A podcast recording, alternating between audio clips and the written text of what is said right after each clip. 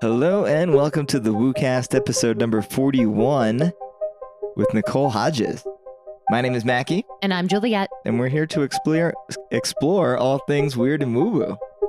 It threw me off there. I messed it up. It's okay. We'll keep it in. no editing necessary. I don't like it if it's too perfect. There we go.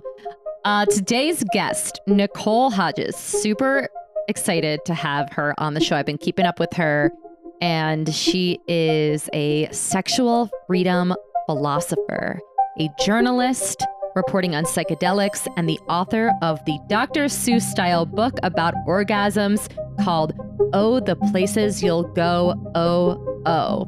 She is the founder of the men's mental health movement, Men Who Take Baths, and Girls Who Say Fuck, which is an incubator for ideas that instigate change, including rebranding of virginity to sexual debut.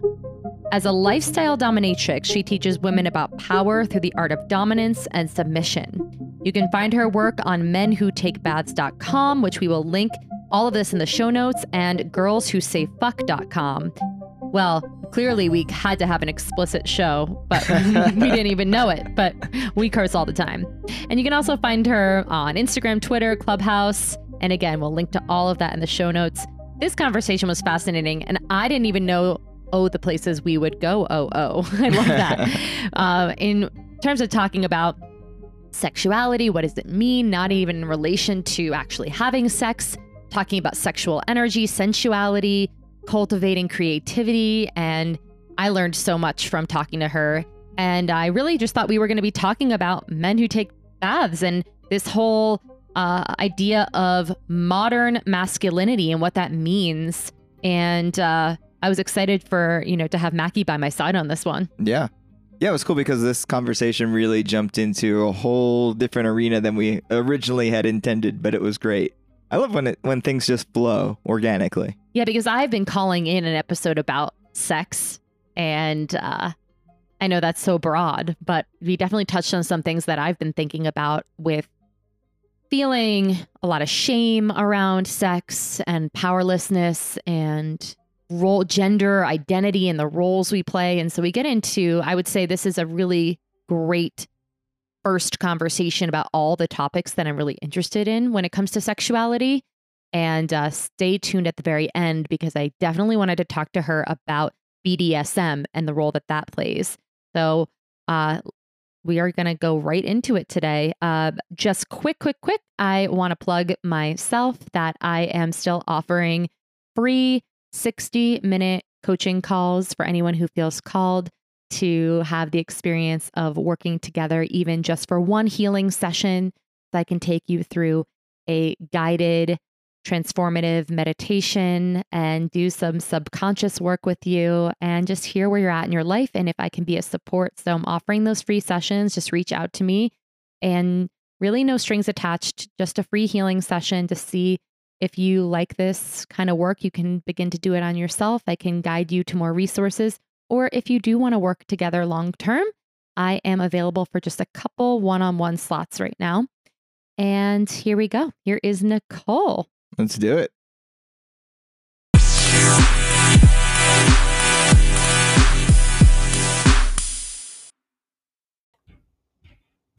Hey guys, Juliet here. Just letting you know there are a couple of audio difficulties that you will hear in this episode for about 30 seconds, uh, two times, I believe. And we tried our best to edit them out, but it was just not possible. So enjoy this episode. It is so worth it. And we can't wait to hear what you think.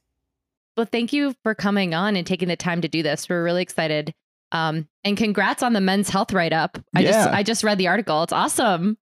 Thank so you. cool. Thank, thank you. Yeah, it's a that feels like a pretty big win. That's, a uh, huge that's a- win. yeah, that's that's one of those like uh, affirming moments in life for sure. It was I, I let myself feel all the feels about that one. Yeah. That's great. Yeah, that's great. Uh, I love that that guy like went through the whole process and everything. I was like, was so detailed. This is so like, Yeah, it was like he wrote a novel too. It wasn't just like a small article. Like he really went into it. he did, and it was really uh, it was really cool to have him actually be part of the process. Um, and I didn't know he was going to write it from a first person perspective, so it was really cool to see it written that way. I really liked it. Cool. Well, Mackie hit record already, and we, you know, I, we're gonna take. We're gonna keep that Yeah. in there because so I want everyone to you know also hear like congrats on that and uh, we're here with Nicolle so excited to have you on yeah, the show welcome to the WooCast. yeah and we're gonna talk all things woo or whatever you want to talk about but I mean I definitely want to get into like what you're doing and you know of course men who take baths like that alone is gonna grab at least my attention and I know uh, I'm going to let Mackie kind of lead this show more because I want to take a back seat as as a, you know a woman, identify identifying as a woman, and I just want to like let you kind of go in with the whole talking about masculinity and modern masculinity and all the jazz. I was hooked from the instant that Flynn taught told us about it on the podcast. You know, just I mean, I love baths, and it's like I will take a bath every single day. yeah, and you don't have any weirdness around it, No, and, not at like all. any shame or Mm-mm. you you've always like I'll since shout I it from met the you. rooftops Yeah. too. You just like and he'll light incense and candles and like make it the whole Oh, yeah. thing.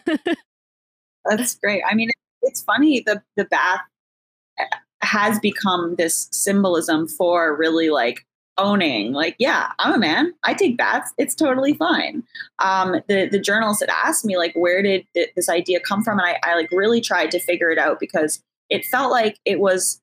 It felt like it was a moment that just that just just came to me, and I, I I didn't think there was anything that had really contributed to it. I mean, obviously, besides we, we think of creative ideas, and it's like you know your entire life led to that moment of having it be actualized but i do recall if i think back that i had a friend of mine say like i love taking baths but i don't feel like i can talk about it because it doesn't seem manly and so that must have been a seed planted in my head at some point and then you know life happens and um, the idea kind of came to me and I describe it as it came to me with such clarity that it felt like more of a memory of something that I had already done and less of an idea of something that I had Yeah. yet to do. I love that. Whenever you, I find that whenever you have something like that, where I call it a remembering, and it's it Mm-hmm. feels like something that you've always known, even though you just thought of it.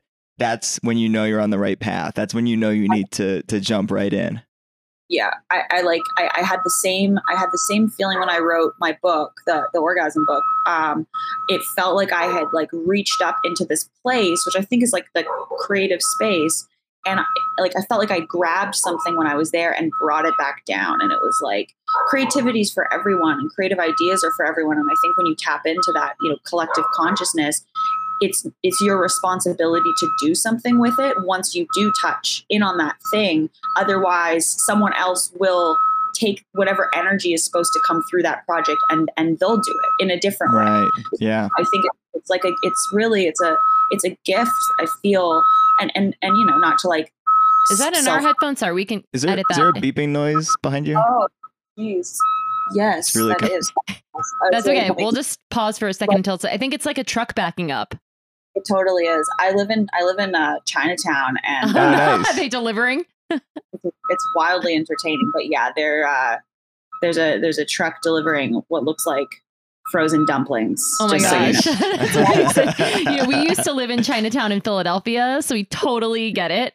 And it was just like hustle and bustle all the time. And we would have sirens in the background and be like, you know what? We live in a city and we're not going to edit because this is just too, too much. This is the, this is where we are. This is what we're doing. I love, that, I love that you said something, and I actually am a little bit proud that it didn't even faze me. Like I actually, you're like, "What's that beeping?" I was like, "What?" I'm just, it's just life. So oh, I didn't even think about it. I was I was born in New York City and I used to like like brag that like those sounds would lull me to sleep. Like that's not really now that I'm like removed from that and I live we live in the mountains now. We just we moved Oh, he- to Boulder, Colorado uh, about almost 3 months ago. So I'm like that's not really a good brag to be like yeah, the sound of, you know, ambulances would just lull me right to sleep as a baby. yeah. Mechanisms, but Yeah. Well, we would we would go to like the Catskills, and we would have after being in the city, the like it would just hurt my ears because it would be so quiet. deafening. wow. The deafening silence never never sounded so right. But and then now, I'd start to cry hysterically. Really? Yeah, because uh, and that's how I really knew like my nervous system need it needs like it needs nature. It just was every time we would go to a place that was just in you know really removed from city the city I would just every time just start sobbing. Like, you know, first it would start with just like, oh, the quiet, the beauty of nature. And then my body would just be like, and it's time to release. And I would just start like crying hysterically. Like, and I think it was just my nervous system was always kind of on high alert and in a state of like constant fight or flight living in the big cities and also like working a million hours a week at the time and all the things. So having wow. a break showed me a lot like, oh, wow, my system is like on hyperdrive all the time.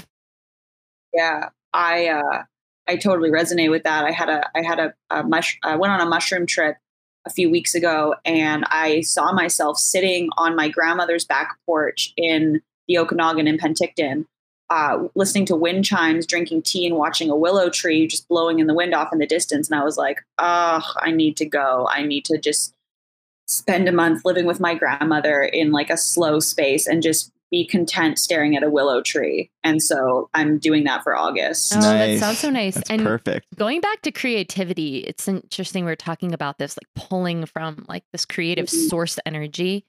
Mm-hmm. I think a, a lot of people move to city environments to be around creative types and have like a lot of creative flow and energy. I found that I sort of like hit an expiration date on that where mm. I was no longer in creativity at all. Like I couldn't even go there. I just was like, everything was super stagnant. And I think just so, and I was in a state of stress. Now that we're here, I'm like, creativity, oh my God. Like being in the nature and being like in and having space is giving me back a sense of creativity and wanting to like create out of from nothing. And it's an interesting correlation, just going back to talking about like pulling from that. Yeah. I, and I, I think where I felt most choked off from my creativity is when I felt most disconnected from my sexuality as well. And if I'm in a state of stress, I'm not able to relax and I and I and I kind of shoot up and live in my head and I'm not grounded down in my body. And so whenever I feel like I can finally I can I can finally sink into my body and I and I kind of like start to move that sexual energy, it's almost like these gates unlock like like deep inside of me where creativity can flow again. And it's almost instant like it's it, it, it's astounding to me the difference between when i am almost like nervous to engage with the world or i close up for whatever reason how you know synchronistic events don't happen to me as much. The the flow of relationships don't seem to to be as as easy. It's almost like i like i feel alone.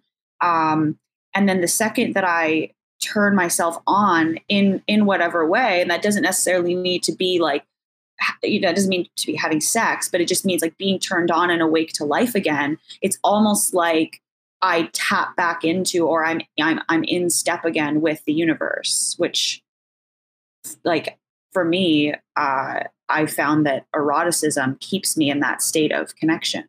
Yeah, I would love to I want to talk about men who take baths, but because we're here yeah. and uh, it's definitely something that I've been wanting to talk about on the show for a while and I think you are the perfect person to chat about this. Can you talk a little bit more about tapping into like that eroticism? And I think in our culture uh sex and eroticism get very like convoluted and people have a very challenging relationship to their sexuality and their sexual freedom and their uh, ability to like let go. And you know of course we don't cultivate that. Like we are taught a lot of really mixed messages um, depending on you know where you went to school or your parents or you know what era you were born in. So what got you into that in general? Like being you know someone who's into sexual freedom and helping people with that? Overcoming a lot of shame within myself. And um, it's really interesting that we're having this conversation now because I I still struggle. It's like the the work that I'm creating. I think truly why it's authentic is because I'm I'm creating as I'm remembering or as I'm learning and as I'm deconstructing. Um, so so people are kind of invited to quite literally like be part of the journey as it's happening and it's not it's not pre-planned and it's it's not it, it, it is quite literally giving people access to my life as as it's happening, as I'm learning, and and what comes of that. And a lot of that is overcoming shame. And I still struggle with this deep belief that I have inside of me that my sexuality will create chaos in the world. And if I allow myself to tap into that energy and let it flow, it's so powerful. And like I said, it's it's it's it's like it's instant. The moment that I allow myself to feel turned on by life and tap into erotic energy, things start moving around me at a rapid pace. And if I, for a second, try to control it or corral it or get scared of it because I think that that movement is synonymous with chaos, then I close myself up and I choke myself off, and that creativity is almost gone. It's, it's not accessible to me. And so, a lot of the work that I do is deconstructing the ideas that I created for myself quite young in my life, where I, in order to to exist safely, I couldn't express myself sexually.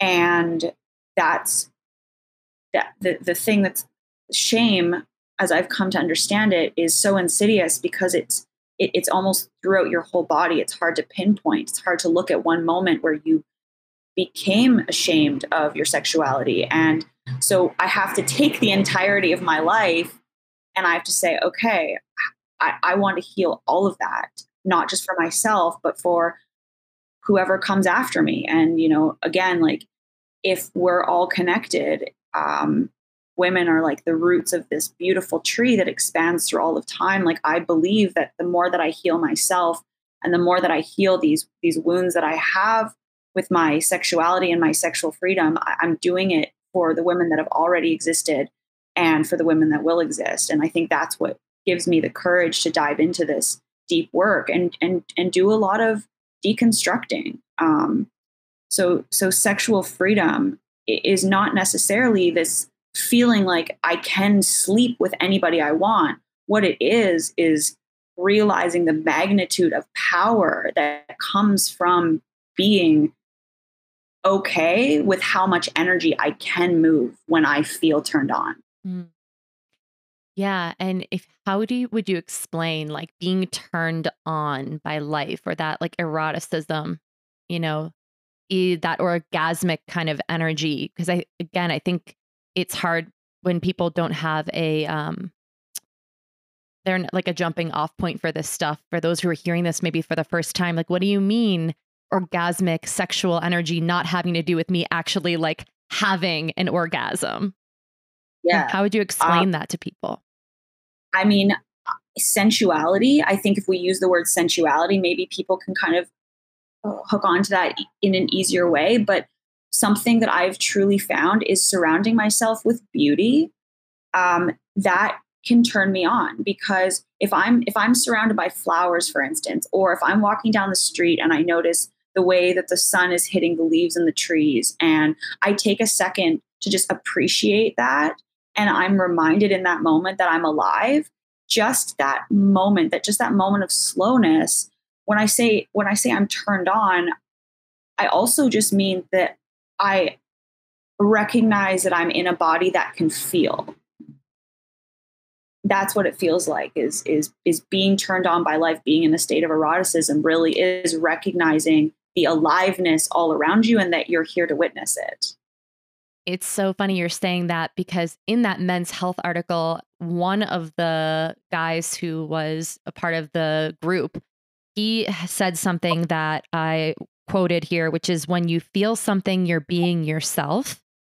And he said, I think one of the things we're most scared of is being ourselves.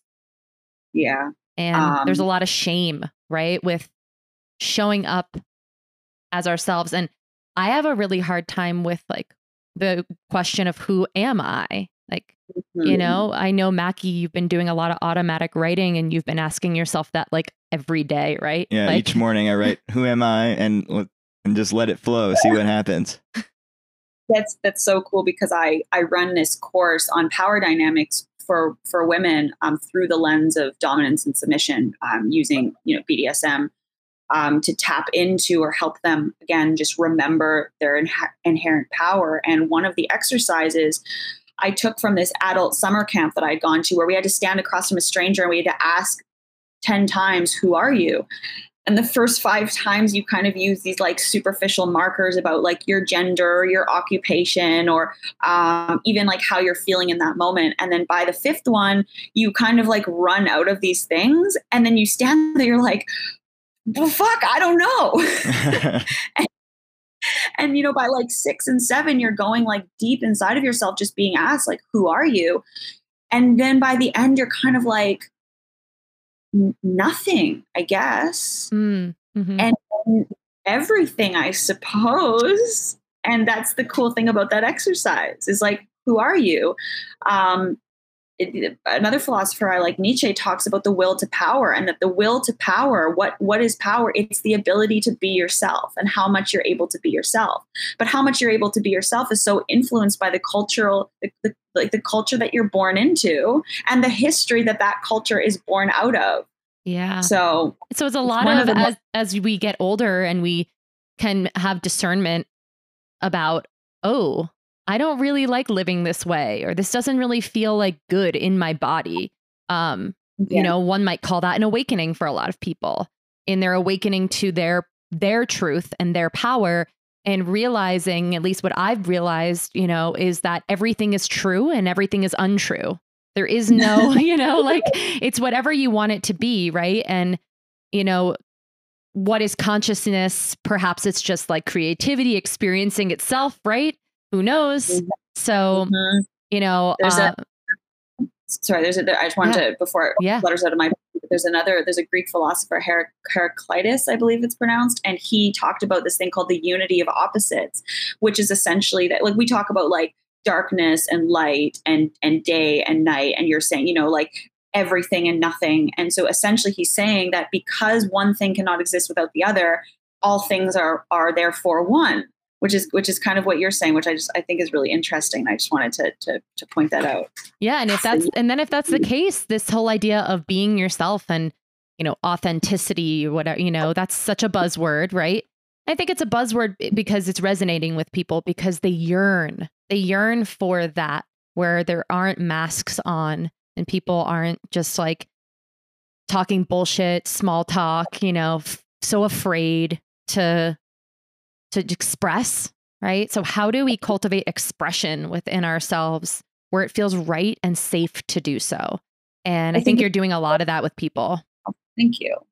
I think we have to let go of this idea that we arrive at a place and suddenly we are something. And I think that's really scary because we want to get somewhere. We want to arrive at a place and be like, "Oh, I'm I'm me now." And I definitely have those moments where I'm like, "I'm very me in this moment." And then I understand that like paradise or this idea of like reaching this like utopia of self, it only exists because we're striving towards it. And we we all know that paradise paradise until we set up a tent, right? And it's like the moment we try to stay in one state is the moment that we that we let go of all other possibilities of becoming.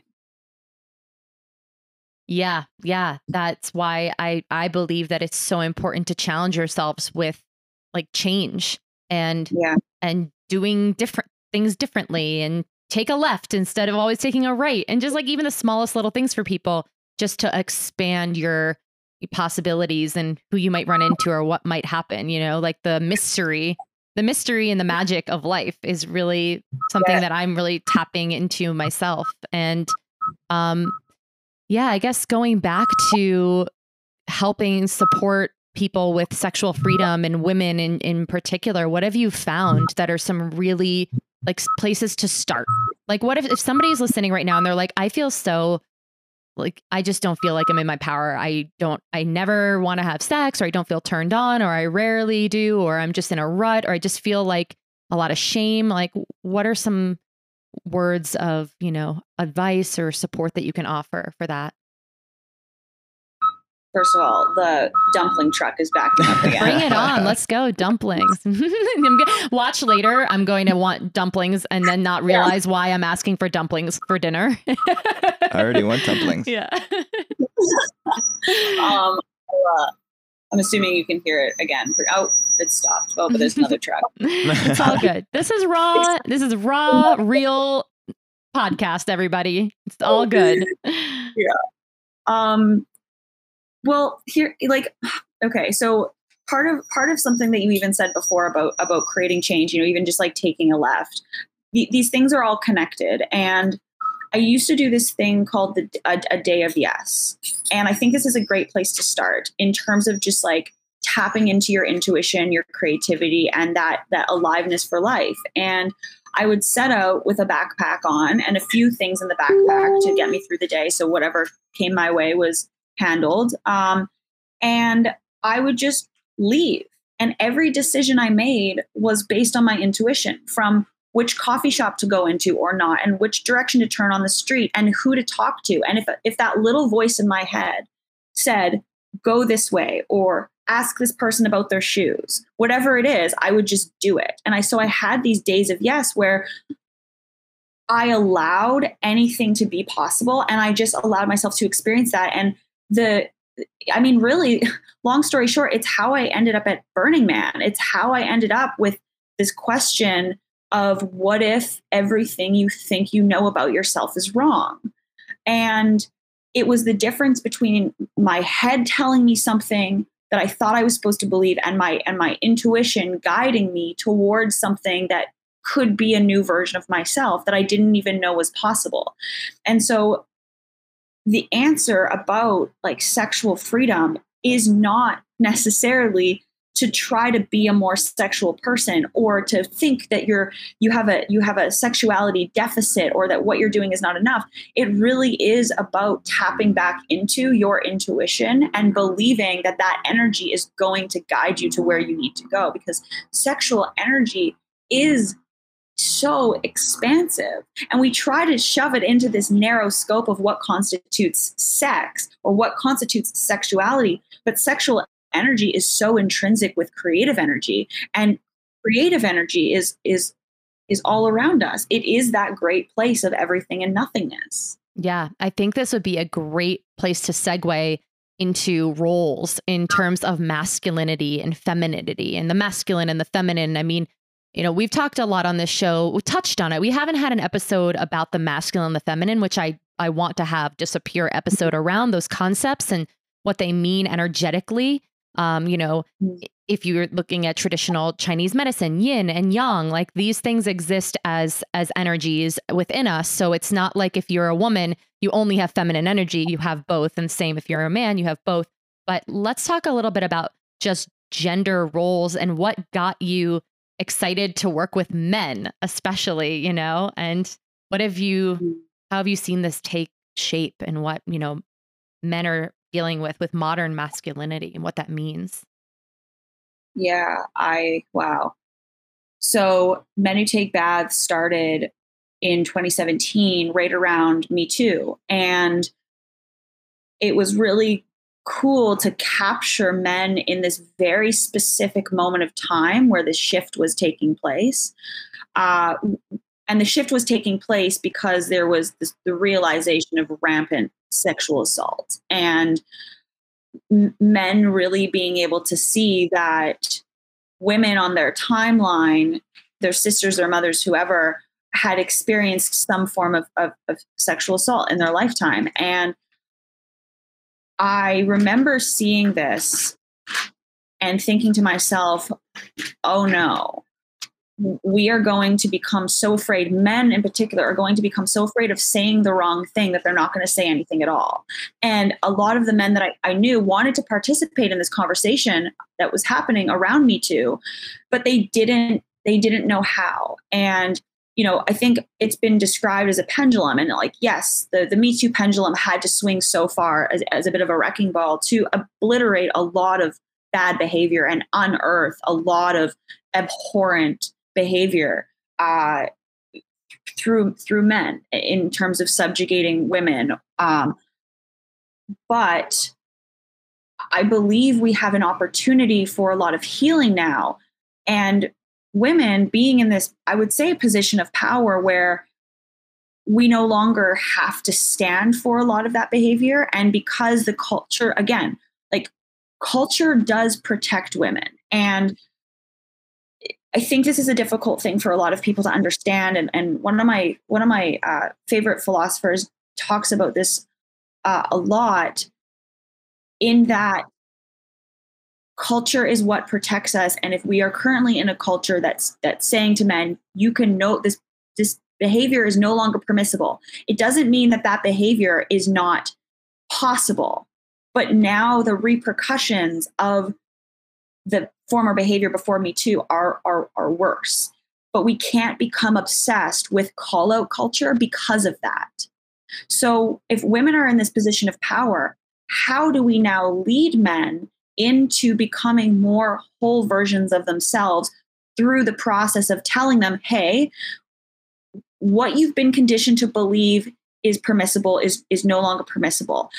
Let's also set you free from that idea that you have to behave in a certain way by showing you other ways of being and allowing you to also express and reconcile within yourself these things that you've been told are wrong, such as vulnerability, openness, um, showing emotion. When those things are synonymous with being a woman or that they're inherently feminine, and then you are groomed to believe that anything feminine is weaker or less than you, how can we tell men that it's okay for them to show these things to us if if, if they've been ta- taught that it's wrong? So it's a fucking mess. I know that's a lot of information, but men who take baths, the reason it was created was to, and I mentioned this in that you know men's health article, heal the divide. It's meant to it's meant to heal. And in Jungian psychology, the immersion in the bath for the the Greek um, warrior Odysseus after he came back from war, it was the immersion into his feminine psyche. He came back from war bruised and broken, and it was the goddess Circe that put him in a bath and and and and sunk him into his feminine psyche so he could become whole and he could heal. And you know the root the root of of healing is wholeness. It's the, the root word of, of healing is wholeness. And so if we truly want to heal, we have to allow for opportunity for wholeness. And that means that we have to allow opportunity for reconciliation. Yeah. And it can't just be women who have the opportunity to seek counseling when it comes to their psyche and to heal their root causes of trauma and pains because doesn't matter what gender you are identify as we all go through things and in order for us all to be heal and whole we have to ex- be able to express ourselves and and feel comfortable and like it's again safe to to do that. And i also think women you know how women have been conditioned to perceive men is also yeah. something we are healing right and allowing men to show up differently and accepting that you know, because I know for a lot of women, they've perceived oh, men who show emotion as being weak and not going to be a good provider for me, or even just the idea that the men are the providers and they're the ones to to keep to keep things, you know, safe and to, to support me and and be the the person who comes home with the you know with the bacon and the family. Like there's a lot of things on both sides that i think have a lot of healing happening. Yes. and yeah. it's just a lot. The really and, and to say to men too and this is why this is why these workshops that i run that help women remember their their power it's that if we are also asking of men to kind of release some of the burden of let's say keeping everything together or making all the money or whatever it is if we're if we're also asking them to like put down their shields and show us what's behind all of that we also have to reassure them in a, in a sense that we as women can handle it that we we've got this for you as well right mm-hmm. and so i think that's that's part of it is simultaneously helping women remember their power and and their gifts and when we talk about equality this is a funny hand gesture people do and i know we're on a podcast so i'll do my best to explain it but they put one hand up and they say men are men are here and women we need to rise to men Mm-hmm. And they mm-hmm. always are this thing as if like there's something divine about the place that men are that we need to reach them.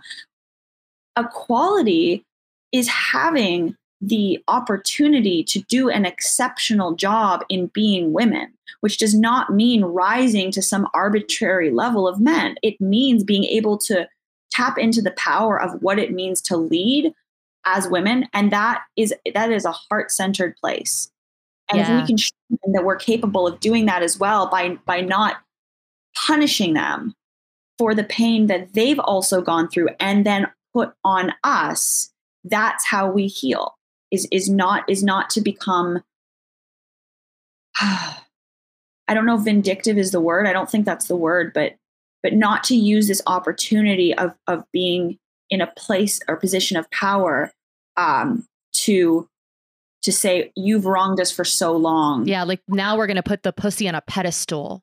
Like yeah. you're all like bow down now to the pussy power. And I don't think that we want that. I don't think that reasonable feminists want that. Um, and I don't think I don't think men will will will be drawn to the movement towards equality and freedom if that's the approach that we take. Mm-hmm. And I think, again, putting things in boxes, putting sexuality in boxes, putting gender in boxes, putting people in boxes in general, I think mm-hmm. is really dangerous. But also, we look to we look to these standards as a way of being like, okay, I'm okay. If I can yeah. abide by these rules and these guidelines, and if I'm being a man in this way, okay, society and culture is telling me that now to be a, a real man, I have to be like this. Or women are looking, okay, to be a woman in this day and age, I have to do this. But what about the person that you are? Going back to like cultivating yourself, right? And that's that's looking beyond some of that. Those structures are can be helpful, but they can also be very hurtful in that you don't really feel like you're in your power when you're just going through the motions of all right this is what it means to be a woman now and this is what it means to be a man now it's it's interesting that you would say that oh so there's a big truck going by uh, oh sushi deliveries just nice. to keep you guys update happenings of china um,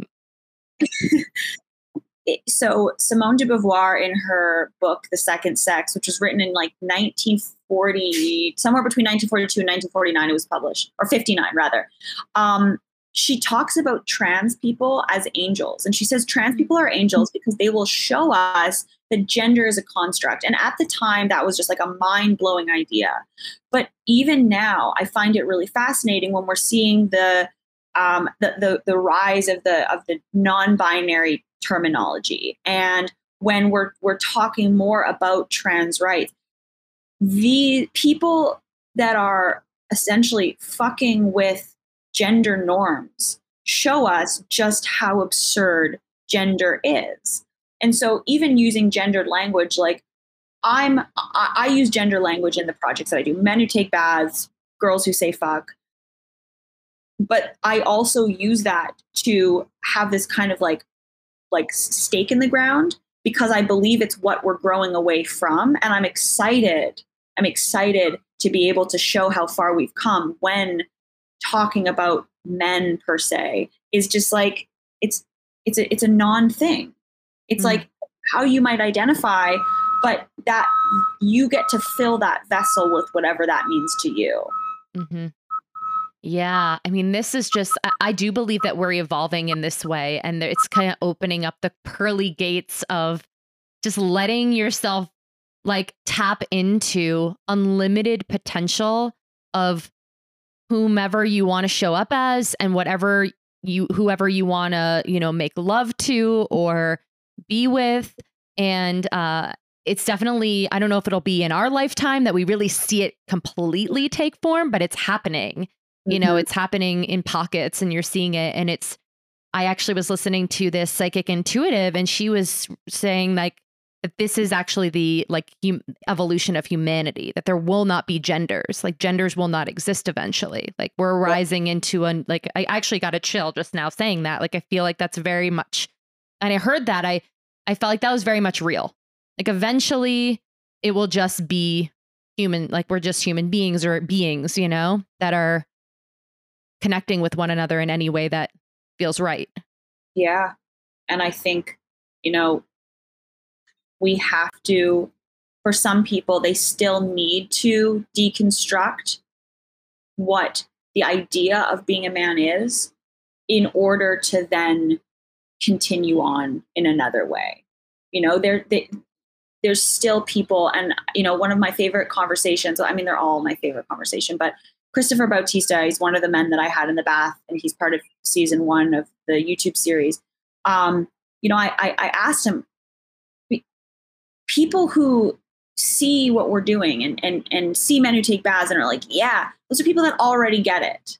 You know, how do we reach people that don't get it, that are sexist or racist to varying degrees, or don't understand the non-binary movement and, and, and are and are stuck in this idea of gender roles. And his answer was art.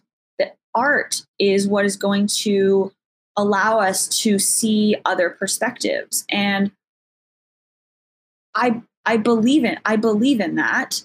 Um, I even think about the origin, like the origin of the word empathy, and the word empathy comes from the art community, where it meant to to look at a painting, to stand in front of a piece of art, and to have it move you, and to to to feel whatever it is that that piece of art is supposed to show you. And and Men Who Take Baths is based on empathy. It is being able to witness the lived experience of another and hopefully see a piece of yourself in their story and love them as you wish to be loved because you don't recognize yourselves as as separate now mm-hmm.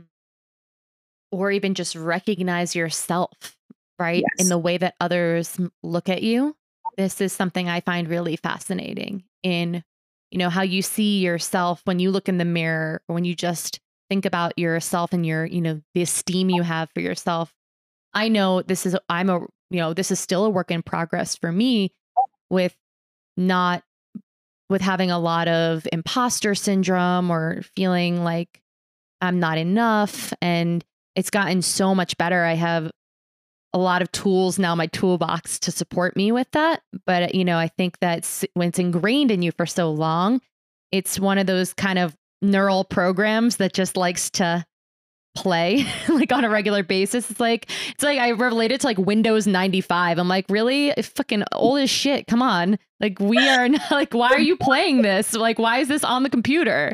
But sometimes yeah. it just pops up. So yeah, you know, seeing yourself the way others see you. I think that's really powerful practice. I was in a women's circle recently and we did some partner uh, work where we had to trade keep trading pe- with people we didn't know.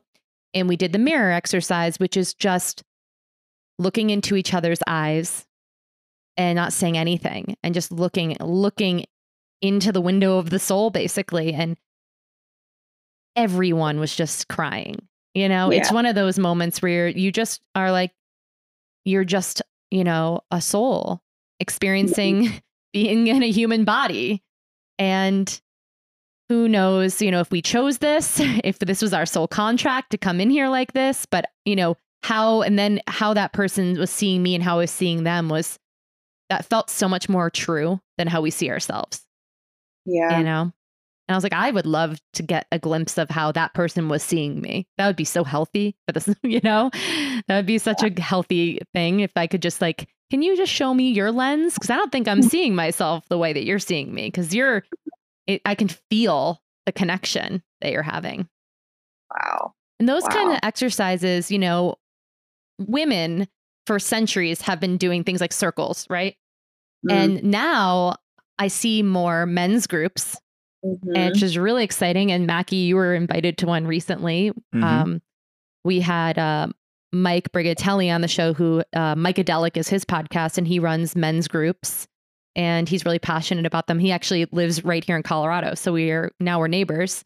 But oh, yeah, I'm curious, Mackie. I, I don't want to put you on the spot, but like your idea of you know masculinity and you know mm. how how that's been for you growing up and now has that changed? You know.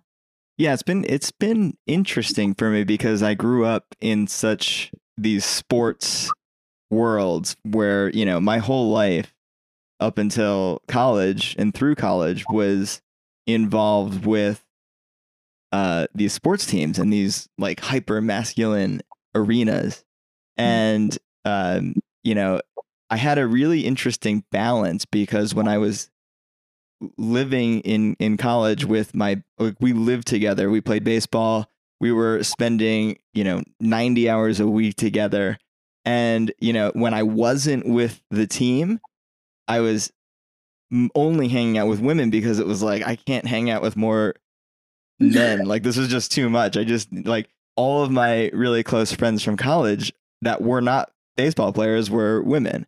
So it's been an interesting, like you we talk about the the balance of having, you know, the the light and the dark. You know, it's it's been an interesting evolution for me because I grew up, you know, with spending most of my time with my grandmother and mother, and then just going into these hyper masculine, like kind of old school masculine environments. So it's been a real evolution in kind of figuring it all out for myself. Yeah, and, and you probably won't figure it all out, and that's Right. totally fine. Yeah. But I think it's yeah, it's a lot of the men that I've spoken to, it was really interesting. The first round of men who take baths that I ever did, I I, I just I picked men in my immediate circle, um, or that I you know that I, that were acquaintances, and I knew well enough to ask them eh, to participate because I really believe that they exemplified this idea of like what it meant to be a man that I wanted to to point and say, look, like g- follow him, a good one, you know, and. I didn't realize it until afterwards. And I, when I transcribed all the articles, that all of the men that I had chosen for that first round all grew up without a father. And I could have never predicted that. But their behavior is what I was drawn to and who they were as men. And then to to to to see that and be like, oh my God, these they were all raised by a single mom. And that changed how they moved through the world. And it was upsetting to me because I thought, wow, like how do we get to a point where we don't have to remove the father and have the mom carry both like that the duality of, of father and mother caregiver in order for men to feel like they want to respect women? Um That is so interesting that you're saying that because I'm thinking back to my childhood and my dad was pretty much a single dad because my mom was, you know, she had mental illness growing up and was not able to really take care of us, was in homes. And um, I have a twin brother, and there was so much toxic masculinity. I, I've always felt like I'm the outsider, I'm the only girl. And there was so much name calling to me and and shaming me and I remember the first time that I ever went to therapy it was a family therapy session with my dad and my brother and myself because my brother um, in middle school would not stop calling me a whore, a slut. Like he was just like beating me up, was just so like he was just so mean to me. And, you know, I have a lot of compassion for him now looking back at, you know, his wounds and us not having our mom and, you know, just being around my dad. And my dad kind of made him his best friend and they were just like bros. And I was just always left out in that way. And I had to create a lot of like autonomy from a young age of my and figure myself out, which actually created a kind of uh like a wounded masculine side of myself. And when I say that, I'm not talking about like I, you know, again, feminine masculine energies. Like I just took on this very masculine energy because I needed to like go out in the world and like do me. I needed to get away from all of that. And I felt and I shut off a lot of my uh my feminine energy and my ability to feel free and and that eroticism and that feeling of safe and feeling safe. I felt very unsafe with men for a very, very long time. Um, but also wanted to kind of conquer men because of that. Like there was an, always an underlying, like, I feel like I wasn't respected. And so there was a lot of connecting the dots as I grew up of, oh, here's this dynamic. And I would get into these dynamics again where I would be the only woman and I would be all with like my business partners were always men. And I felt like, oh, I'm comfortable. I got this. I like, this is what I know, you know? But, and women actually were very intimidating to me. And what I've learned is, especially women who were in their feminine and powerful and and witchy and um, wonderful and amazing and like you know And I was always drawn to them and but terrified of them. And so Mm-hmm. I've been healing over this last year, especially what I call the witch wound for myself, Mm-hmm. which is where I really shut off my like I'm going to call them superpowers because when I was younger, I really felt like I had superpowers and I always felt like a healer from a very young age. And then I just, through circumstances, had to like, you know, and I feel like this is very much like a story that a lot of us have, you know, this is the, the hero's journey in a sense. Like, you know, I had the, the it's like Cinderella and the evil stepsisters and she had to clean and like, oh, you know, like we all have some version of that, I feel like. Yeah. Yeah. Um, but I've been really coming out of that. One of the things I'm curious what your thoughts are on this is when I'm attra- when I am scared of something, but there's some sort of I can tell that it's because there's some sort of attraction to it, but it freaks me out. I've been putting myself in the fire. Ooh, yeah. Like go do it. Like go take a course from that person who's kind of turning you off because it's actually because there's sort of they're a mirror for you. Yes, hundred percent. I completely resonate with that. Um, also, the like moving towards the thing that I'm. Like, I know the difference now between like resistance that I'm feeling because I don't because I'm I'm I'm afraid of what I might find of myself in it versus the resistance that I feel or the wall that I hit when I'm when I'm no longer going down my proper path. Like I can sense the difference between those two things. And what you're saying about like throwing yourself in the fire, I too was intimidated because I I couldn't it was so foreign to me. I couldn't understand these like sensual women. And truly one of the greatest ways that I healed was watching women with my partner and you know we're in an open relationship and so i i have i had the privilege of watching women with him and in sexual situations and seeing the power of that that that like femininity or whatever that power is of of women who were in their power as women you know? Whereas i would stay safe in the masculine because i felt like i needed to do that to like get by or be in the world and that's where i felt safe. But watching watching women in kind of their like flowy kind of like s- seductress state allowed me to be like oh shit there's so much more over there for me. And it's been really cool to to tap into that. And what's what, the, the, this like revelation that i've had as of late was um, healing the mother wound um, in the sense of like i feel in my mother energy currently. And what that means to me is i'm like my capacity to love not only to give love but to receive love is so much greater than it's ever been right now. And i feel the greatest sense of equilibrium or balance within myself between my masculine and feminine energy. And of course, I falter and I falter often and in spectacular ways. but there's almost this like new center that I know I can return to. And I, Yeah. because I now know what that feels like, I know when I veer away from it. Yeah. Tell the listeners about your birthday party. Oh my goodness. I saw this. I don't even know Mackie. Did you? Did you? I, I missed it now. Okay, I'm an Instagram stalker sometimes, and especially when something like that shows up, where I'm like, "What is happening here?" Because I'm really like intrigued by this. So, what kind of Well, I- birthday party did you have? it was it was like essentially like a funeral in in a sense. I remember when I was younger, I came across a fact about Edgar Allan Poe that he died on the day of his birth, and I was kind of envious. I was like, ah, way to just close the loop perfectly, you know, like poetic death. Yeah. And I was like, how do I have to wait or hope that I die on the day of my birth? Why don't I just like host my own funeral? And so for my birthday, it had this like, I had a coffin that I laid in and had hmm. flowers put on me and floated around in the pool and got to like be be dead listening to life happening around me. And it was so liberating to just kind of be like oh silly humans.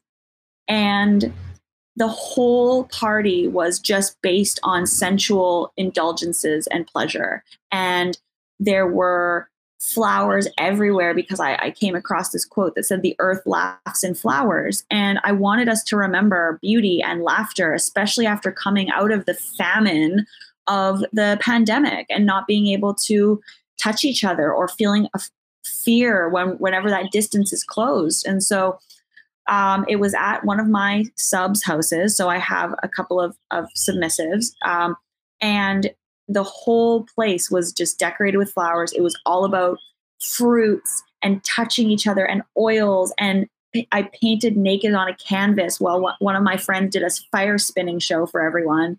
And then one of my other subs was there wearing a maid's costume and a pig mask and giving pedicures. And the champagne fountain was there. And the, there was a mushroom buffet bar that I put together for everyone. And the, the most important moment truly was that the first half of the party was just for women. It was called the Goddess Playground. And men were permitted to enter the garden after six.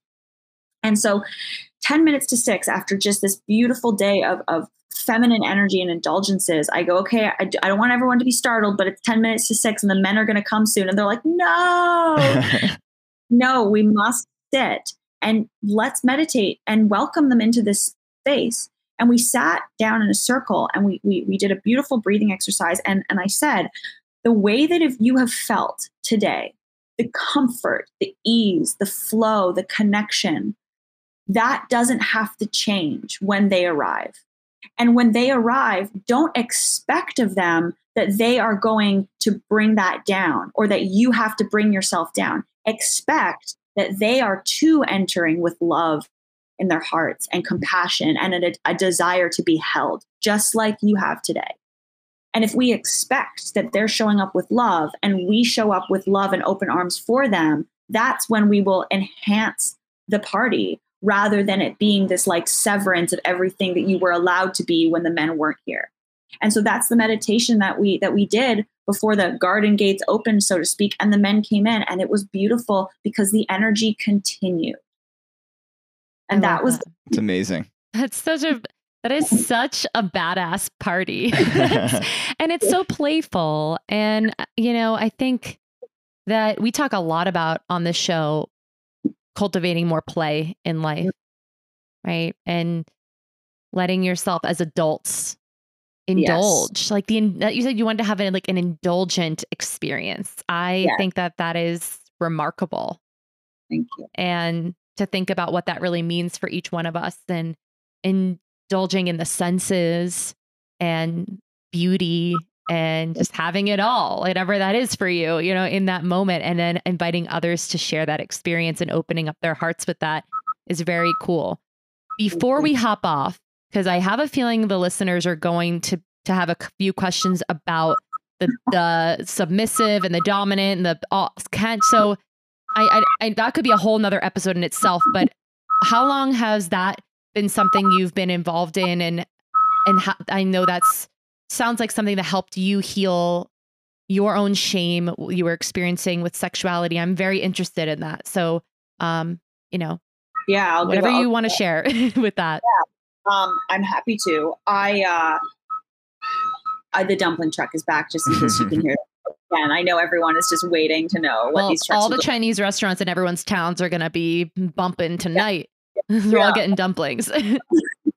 um, I always had this piece of me that would manifest as you know i'd be in leadership roles i'm the oldest sister of two younger brothers and it was like i had this fire within me that i that i cultivated throughout my life but i didn't know that something like like bdsm or dominance and submission was available to me. It just wasn't on my radar. And i went out for uh, on a date with this with this man and it was it was strange because I can usually get a sense of a person almost instantaneously, and um, I couldn't I couldn't place him, I couldn't read him, and it was frustrating for me. And so I went out on a couple more dates, and by the end of the second or third date or whatever, you know, he hadn't kissed me, and so I was kind of like, whatever, this person's confused. I'm confused, and so I sent him a message, and I was like, listen, it's not going to work out.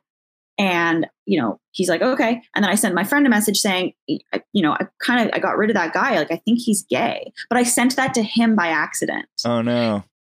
So I see that the little bubbles pop up and I'm like, whatever he says to this, is, I totally deserve it. I'm like, I'm going to have to sit here and I will take it. And he goes, go on. And I was like, go on. He's like, tell me more what, like, what you think of me. And I was, and in, it didn't even I knew in my core that this person wanted me to humiliate them. And they enjoyed that feeling. And we ended up having the most incredible two hour conversation where he opened up completely to me. And then he says, Can I take you somewhere you've never been before? And I was like, Sure, that obviously means just like another restaurant in Toronto. And I checked my inbox and I had two tickets to Berlin. Whoa. Yes. And so I'm in the Uber on my way to the airport, Googling how to be a dominatrix. But how did And you I- put those two things together? because the the two hour conversation that we had was about humiliation and Oh. submission and and and like uh, BDSM and and being a dom and all these things. Okay. And so when we were going to Berlin, it was like this is what that person wanted. They wanted to submit to me in this way, and so I was like, I gotta I gotta step into this. And so I'm googling all these things, and I'm realizing like. Oh my God, I already have this. I already do this. Oh, this is that feeling that I've had my whole life wow. And I got to Berlin and I didn't have a chance to become. I didn't get to just be like, okay, I'm to just like try to be this. I was just like, you are or you are not. And I was like, I am. And the first thing that I had this person do, I was reading this book of erotic poems from the 1400s that my friend had gifted me. So it already felt super romantic. But I'm laying on the bed after I just had a bath and I'm reading this book and I call him up to my room because I, he, I, he, you know, he put me in a suite and he stayed in like a little shoebox room in the hotel we were staying at. And I don't look up from my book. Well, he comes to the door and he goes, "What can I do for you, Queen Nicolle?" And I go, "Drain my dirty bath water." And he walks over and he drains my bathwater for me and goes, "Anything else?" And I still don't look for my book. And I go, "Nope." And he leaves and the door latches and I go, "Oh my fucking god, I did it! I did it!" And I felt his joy in being told what to do by me in my certainty. So And where in- does that come from? Like that because, you know, I can think and a part of me thinks, "Oh, that that's so like mean, you know, to be like but so so this is where I want the the like psychology behind this and like, you know, what it's really doing for someone because he's getting pleasure and joy out of this in the same way that you're deriving pleasure and joy. So um it's to surrender? mm, really at the base of it submission is the opportunity to surrender into the trust that you have that other person will guide you towards what it is that you want and who you want to be.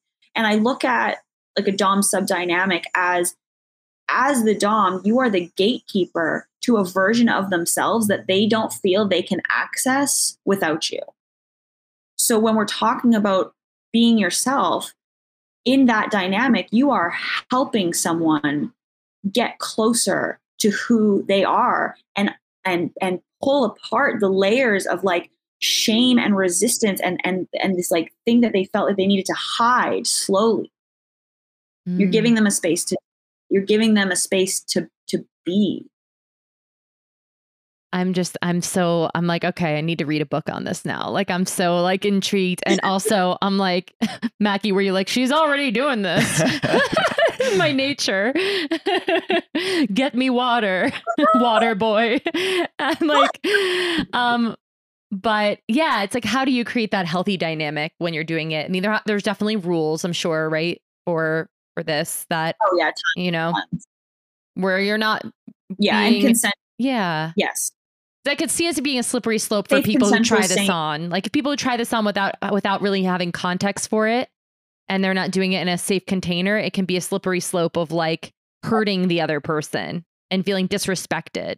you can yes you can tell when something is coming from a place of of uh, disconnect from that person versus when it's coming from a place of love. Mm, and everything in the dynamic is coming from a place of love. It's coming from a place of of saying through instruction you are completely accepted by me.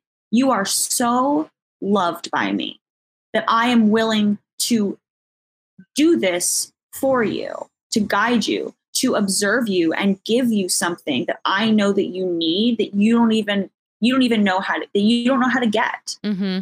And that's the that's the privilege responsibility of being in that in that dominant role. And this is again, this is in these workshops, I help women remember the connection they have to that power from a heart-centered place. So, So, is, we can lead so is it place. always women in your in the positions of being the dominatrix, or they are there sometimes where they're submissive? Do you change roles, or do you kind of stick to to the one role? I, I help. No, it's it, the workshop is called the embodiment of dominant and submissive self. hmm So it's six weeks. and the first three weeks, we focus more on the dominant self, and then the, the next three weeks we focus well two two weeks and a bit, uh, and then we kind of integrate the, the submissive self because I think it's really important to understand both and to feel like both have power. So even if you look at like if we're going to put it into masculine and, and feminine, like the dominant being the more masculine, the submissive being the more feminine, um, it's about touching in on both, meeting even resistances within yourself in both, and then reconciling that and bringing it together to feel the completeness of power. And I say, like, power is the ability to move energy. And so you can, if you can recognize stuck or stagnant energy in another by even distilling it down to, like, is this person in a dominant state or a submissive state? And then being able to be the counterbalance to that, that's how you create moment- momentum. That's how you create movement, and that's power. Yeah, this is so exciting to me, and I feel like in our relationship over the last eleven years, how it's evolved, we've been supporting each other with this, like recognizing these power dynamics, and you know, not looking at them necessarily from from you know a dominant submissive, but more of in the masculine and the feminine, and like I've been really in my masculine for so long. And you've been in more of your feminine, and we've been trading roles lately. In that, I'm like, you be masculine, I'm gonna be in mm. my feminine, like messy, chaotic. I'm surrendering because I'm burnt Yes. out. I need to like just be in beauty, go in nature, like touch myself, whatever I need to do for myself right now. And then you're taking on this role of like being like power, empowered and and going out there and a lot of like structure and cre- and you're creating things and doing and um Yeah. at first I, I- resisted I that. do just, I do just want to laugh at Yeah. one thing you just said, where you're like, "I'm going to be in more my my my feminine," and then you're like, and I and I and I said, "And you be in your masculine." yeah, yeah, no, I know it has to start there, right? Because I'm not, it's a work in progress, man. Like, I am by no means like, this is a real shift for me this last year, recognizing this, you know, like recognizing how, how I like, I'm not, I wasn't in my power because I was so in like one Yes. state and really in, in a scarcity state, really. Um, and so trying something else on lately, and I'm so grateful to have had you on the show to even mm-hmm. inspire me more with this because you know for for men you know men who take baths to to get more in touch with themselves but then women healing parts of themselves we can again create more wholeness and Yep. move energy and and be more powerful. And there's just a lot to that that's just so beautiful. So yeah. Yeah. Any um where can the listeners find you and when are your next courses or any coming up I would say the easiest place really would be Instagram. That's kind of where I where I post whatever it is that I'm up to and whatever's coming up next. Um, so yeah, my Instagram is Nicolle Double L, um, which I'm sure you, you'll put in some. Show notes. Yeah we'll put it in the in the show notes everything Okay, wonderful. Yeah. Um, people can can contact me there and they're kind of it's the main portal that leads to girls who say fuck, which is where I run the courses and men who take baths, which you can find and the orgasm book and sexual debut and all of these things that I'm trying to do to to keep this wonderful conversation going about change and, and power and, and identity. yes the sexual freedom philosopher i love it that's I, I got that from the article um it's Flame. I mean, Yeah.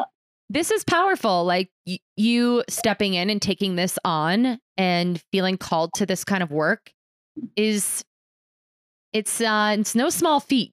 So I am like just in awe of you. doing all of that. Thank it's you. really, really I- amazing.